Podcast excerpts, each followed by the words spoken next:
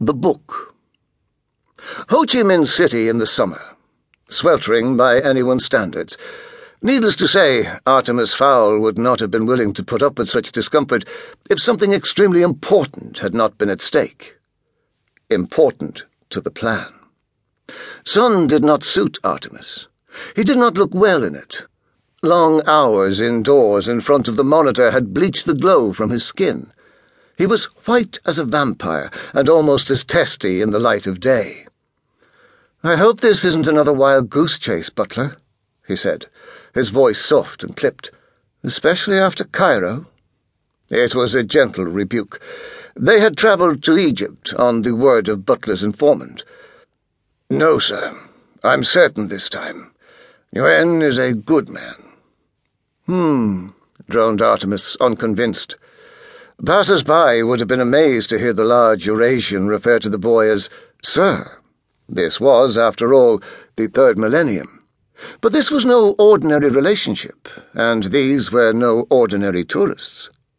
They were sitting outside a curbside cafe on Dong Kai Street, watching the local teenagers circle the square on mopeds.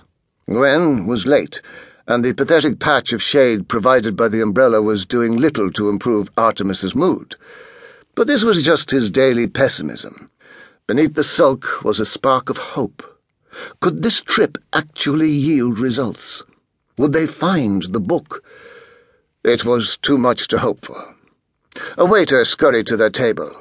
"More tisas?" he asked, head bobbing furiously. Artemis sighed. "Spare me the theatrics and sit down." The waiter turned instinctively to Butler, who was, after all, the adult. "But, sir, I am the waiter." Artemis tapped the table for attention. "You are wearing handmade loafers, a silk shirt, and 3 gold signet rings. Your English has a tinge of Oxford about it, and your nails have the soft sheen of the recently manicured. You are not a waiter. You are our contact, Nguyen Xuan, and you have adopted this pathetic disguise to discreetly check for weaponry." Nguyen's shoulders sagged. "It is true. Amazing." "Hardly. A ragged apron does not a waiter make." Nguyen sat, pouring some mint tea into a tiny china cup. "Let me fill you in on the weapon status," continued Artemis.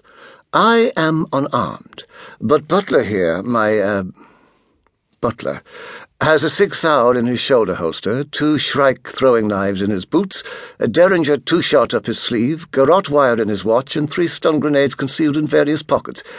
Anything else, Butler?" "The kosh, sir." "Oh, yes, a good old ball-bearing kosh stuffed down his shirt." Nguyen brought the cup, trembling, to his lips. "Don't be alarmed, Mr. Xuan," smiled Artemis. "The weapons will not be used on you." Nguyen didn't seem reassured. "No," continued Artemis, "Butler could kill you 100 different ways without the use of his armory, though I'm sure one would be quite sufficient." Nguyen was by now thoroughly spooked.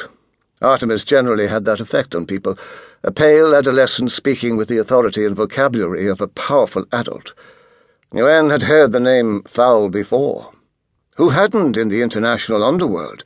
But he'd assumed he'd be dealing with Artemis Senior, not this boy. But the word boy hardly seemed to do this gaunt individual justice. And the giant, Butler. It was obvious that he could snap a man's backbone like a twig with those mammoth hands. Nguyen was starting to think that no amount of money was worth another minute in this strange company. "And now to business," said Artemis, placing a micro-recorder on the table. "You answered our web advertisement." Nguyen nodded, suddenly praying his information was accurate. "Yes, Master Fowl, what you're looking for, I know where it is." "Really? And I'm supposed to take your word for this? You could be walking me straight into an ambush. My family is not without enemies." Butler snatched a mosquito out of the air beside his employer's ear. No, said Nguyen, reaching for his wallet. "Here, look." Artemis studied the Polaroid. He willed his heart to maintain a calm beat.